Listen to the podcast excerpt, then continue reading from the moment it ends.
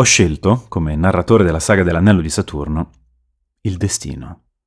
Un personaggio interessante e, a quanto ne so, davvero poco usato in narrativa. Ho cominciato a scoprirlo man mano che la saga si dipanava davanti ai miei occhi. Un essere superiore, che trama l'universo e sa cosa succederà, ma anche cosa sarebbe successo se. Ama l'ordine, le direzioni chiare, i piani ben congegnati. E ha un solo nemico. Amore. Amore, un essere caotico, potente, selvaggio, indipendente, vettore di confusione, di attrazioni, di pensieri che non pensano e di cuori che non smettono di pulsare. Amore che, con un bacio, riesce a sfilare anche la più intricata trama del destino. Quindi, visto che la saga è in buona sostanza una magica storia d'amore, chi, se non colui che odia l'amore, sarebbe stato il mio perfetto narratore? il destino.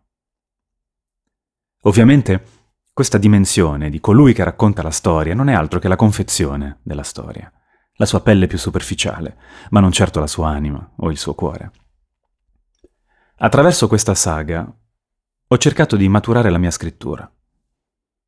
Consapevole di peccare di eccessiva densità, dovuta soprattutto al mio amore per la poesia sintetica ed essenziale, le mie poesie le potete leggere qui sul mio sito, sono molto brevi e intense perché io amo quel tipo di impatto. Insomma, ho compreso, con la divina avventura, che la densità può rivelarsi un'arma a doppio taglio. Permette di essere molto profondi in poco spazio, di toccare vette di forma e contenuto, ma il costo è la concentrazione richiesta al lettore per apprezzare a fondo il lavoro d'incastro che l'autore ha fatto.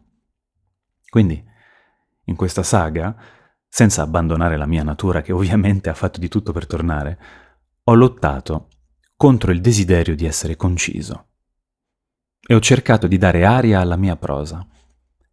Ecco un brano della saga dell'anello di Saturno. Luca scendeva i grandi scalini dietro piazza Cavour, numerosi, ma bassi e agevoli.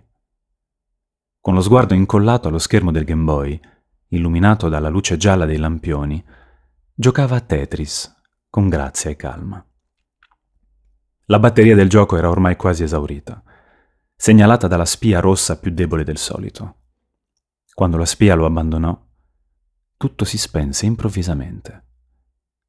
Luca si arrestò e alzò lo sguardo per la prima volta. Si trovava in fondo alla scalinata, di fronte agli alberi del parco, lontano dalla piazza. Alzando gli occhi verso la piazza intravedeva ancora la punta del monumento ai caduti, ma i rumori del borgo erano scomparsi. L'odore della natura riempì le sue narici e notò il silenzio dei grilli. Un'insolita quiete, piacevole e cullante. Il cielo era tempestato di stelle più brillanti di quanto le avesse mai viste. Sono così tante, pensò, ammirando la Via Lattea visibile a occhio nudo e individuando pianeti come Marte, Venere e Saturno in un colpo solo. Poi si accorse di non essere solo. A una decina di metri da lui, alla sua sinistra, sedeva una ragazza sotto la luce gialla dell'unico lampione acceso. Era ferma con le ginocchia piegate, un libro in mano e una sigaretta spenta tra le labbra. Ecco, ora senza neanche saperlo, siete diventati lettori della saga. Insomma, spero che questo piccolo anticipo vi abbia fatto piacere. Ho scelto un brano che anticipa e racconta, ma che non svela nulla, se non la sensazione di quel mondo in cui spero vi tufferete insieme a me il mondo di Luca e Anna. Ovviamente attendo i vostri commenti qui sotto sul sito. Alla prossima pagina.